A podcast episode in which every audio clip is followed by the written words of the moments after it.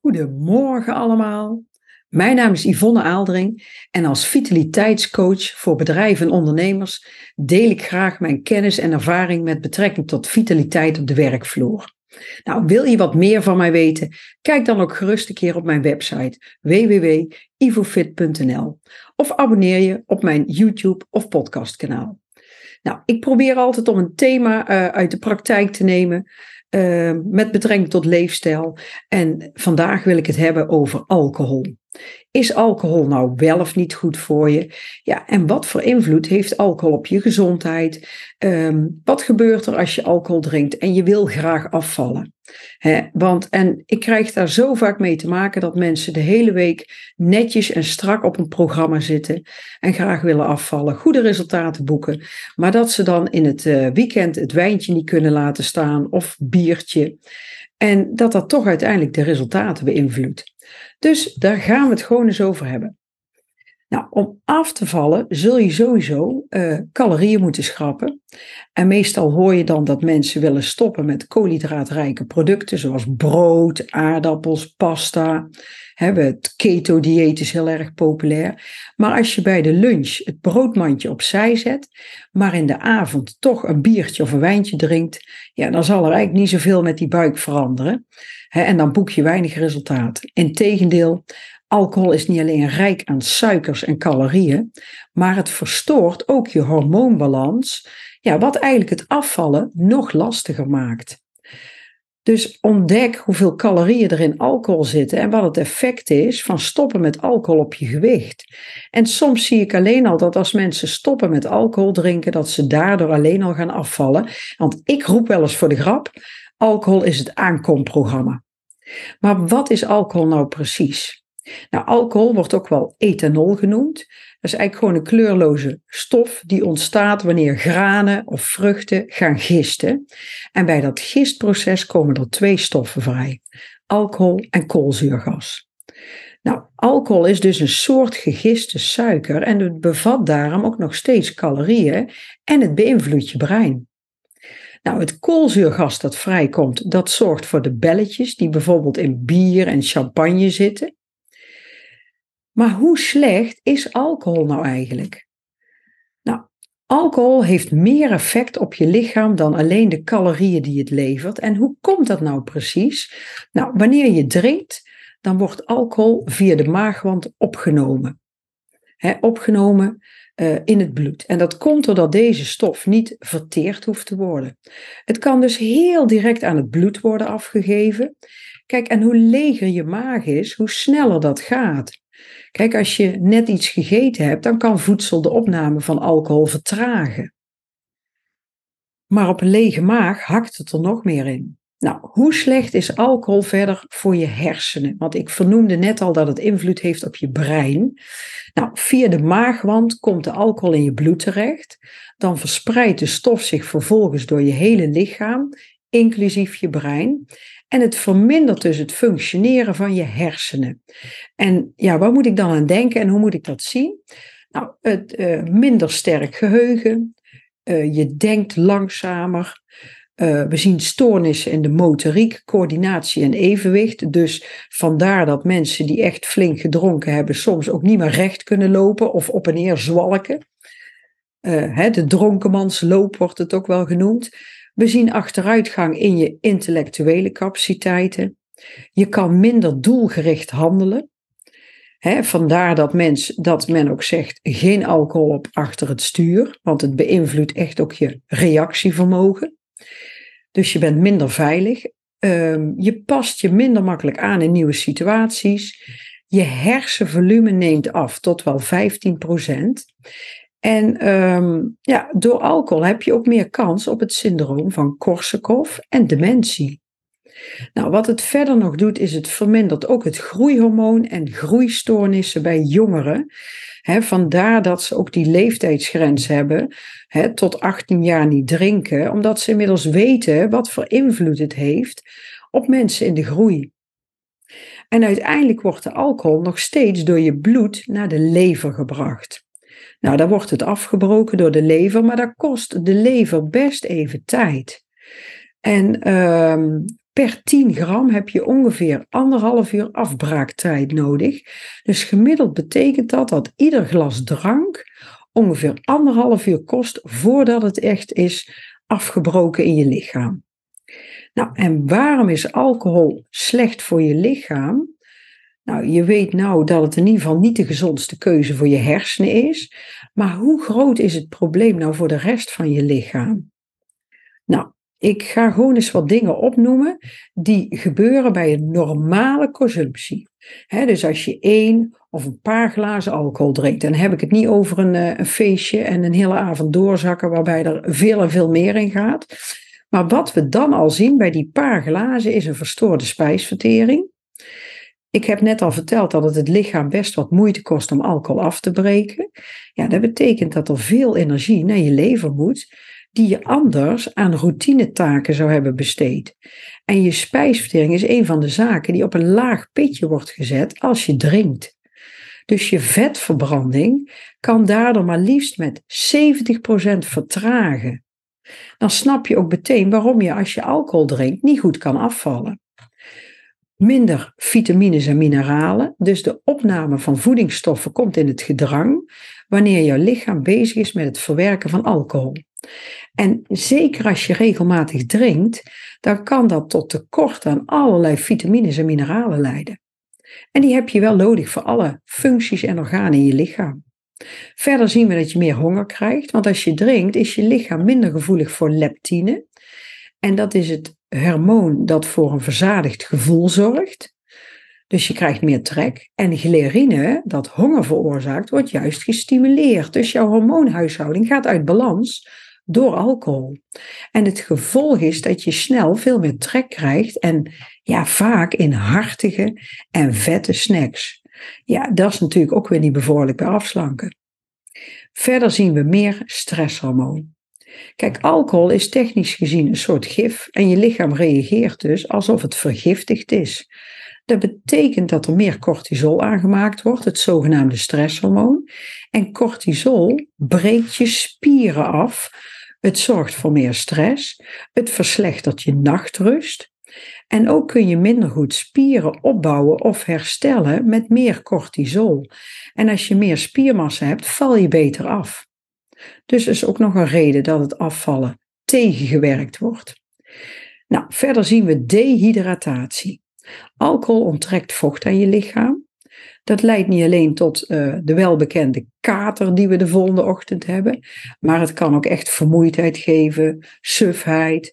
Hè. En veel mensen die minder gaan drinken, die merken dus ook dat hun huid er gezonder van wordt, dat hij er minder droog uitziet. Want je huid heeft heel veel vocht nodig. Water drinken is ontzettend goed voor je huid. Dus je ziet dat het nogal wat invloed heeft op je lichaam en allerlei functies in je lichaam. En dit zijn alleen nog maar de gevolgen van wat ik noem sociaal acceptabel uh, drinkgedrag.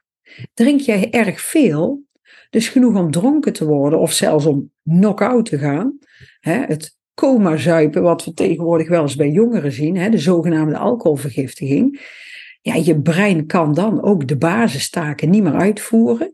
Het kan niet meer het zenuwstelsel aansturen of de ademhaling. En je kan zelfs overlijden aan een alcoholvergiftiging. Dus um, ja, niet geheel zonder gevaar. Kijk, en als je dan kijkt wat alcoholschade is op de lange termijn, Um, want dit is eigenlijk een beetje op de korte termijn, hè, als je alcohol gedronken hebt. Maar ook op de lange termijn kan alcoholconsumptie, zelfs als je heel gematigd drinkt, ja, al heel snel vervelende gevolgen hebben.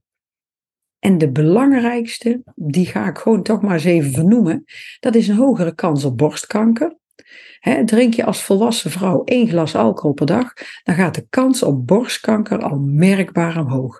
En als je meer drinkt, wordt die kans nog groter. En bij jonge vrouwen gaat het ook sneller. Je hebt een hogere kans op een beroerte. Dus wie anderhalf glas alcohol per dag drinkt, die loopt een stuk meer risico om een beroerte te krijgen. Ook heb je meer kans op bepaalde vormen van kanker. Bij twee glazen per dag laat onderzoek zien dat je meer kans loopt op verschillende vormen van kanker. En dan gaat het vooral om tumoren in de mond, keelholte, slokdarm, longen en darmen. Ja, wat het verder ook nog doet, en dat zal niet onbekend in de oren klinken, het richt leverschade aan. Want die lever die wordt zo belast, die moet die alcohol afbreken. Dus wie met regelmaat drinkt, die loopt ook meer kans op allerlei leveraandoeningen. En het is uh, nog helemaal niet duidelijk bij welke hoeveelheden deze kans omhoog gaat. Maar je hoeft zeker geen alcoholist te zijn om leger, leverproblemen te krijgen. de lever raakt toch meer vervet en vervuild. Ja, en dan is de allerbelangrijkste vraag voor veel mensen die willen afslanken en die toch wel het heel moeilijk vinden om hun wijntje of biertje te laten staan. want sommigen die relateren alcohol aan gezelligheid. En ik zeg altijd, gezelligheid zit niet in wat er in je glas zit of wat er op je bord eh, ligt. Nee, dat zit in de mensen om je heen. Nou, uh, word je dik van alcohol? Nou, een lange termijn gevolg van drank, dat vaak genoemd wordt, is dat je moeilijker kan afvallen en dat je er dik van zou worden. Nou, dat is niet helemaal accuraat en het is ook niet helemaal onwaar. Want uh, nee, als je drinkt word je niet vanzelf te zwaar, maar onder je caloriebehoefte, als je maar onder je caloriebehoefte blijft, dan zul je niet aankomen. Dus het is in principe mogelijk om op gewicht te blijven en wel af en toe te drinken. Maar dat wil niet zeggen dat het gemakkelijk is. En alcohol maakt je namelijk wel moeilijk om onder die caloriebehoefte te blijven. Want ga maar eens na, ik heb het net al verteld, je spijsvertering vertraagt. Doordat je, hè, uh, je verbrandt dus minder calorieën en je caloriebehoefte gaat dus omlaag. Je krijgt minder trek, dus je eet gemakkelijker meer, vaak vette, calorierijke producten. Je zelfbeheersing gaat achteruit. Daardoor is de kans klein dat je aan je dieet houdt als je honger hebt. Je maakt meer cortisol aan. Een van de gevolgen van cortisol is dat je meer buikvet vasthoudt. Je slaapt slecht, je bent moe. de volgende dag zul je ook minder motivatie hebben om gezond te eten en te gaan sporten. En er zitten meer calorieën in alcohol dan je denkt. Dus calorieën en alcohol, alcohol en afvallen, die gaan echt gewoon niet samen. Alcohol bevat calorieën die afkomstig zijn van suikers. En terwijl er in gewone suiker 4 calorieën per gram zitten, bevat alcohol 7 calorieën per gram. Dus het is een, een extra calorierijke suikeralcohol. En het caloriegehalte van verschillende alcoholvrije drankjes, die verschilt wel enorm, hè, omdat elk drankje een ander alcoholpercentage bevat. Maar sommige drankjes die bevatten extra suiker. Dus dan denk je van ja, hè, dan lift je toch enorm je suikers.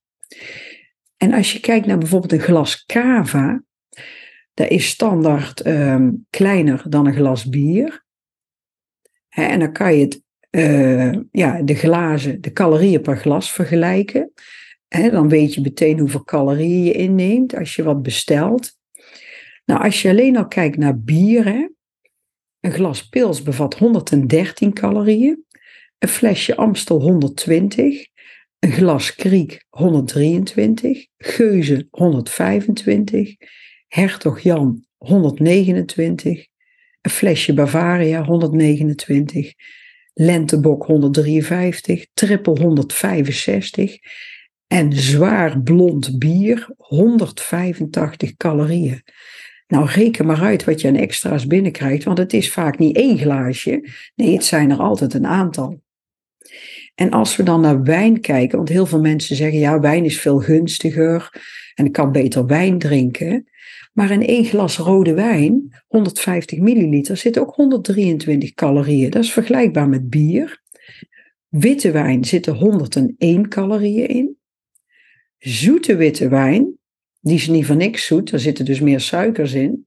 144, 144 calorieën. En een glas rosé 107 calorieën. veel mensen zeggen ja, rosé is veel beter.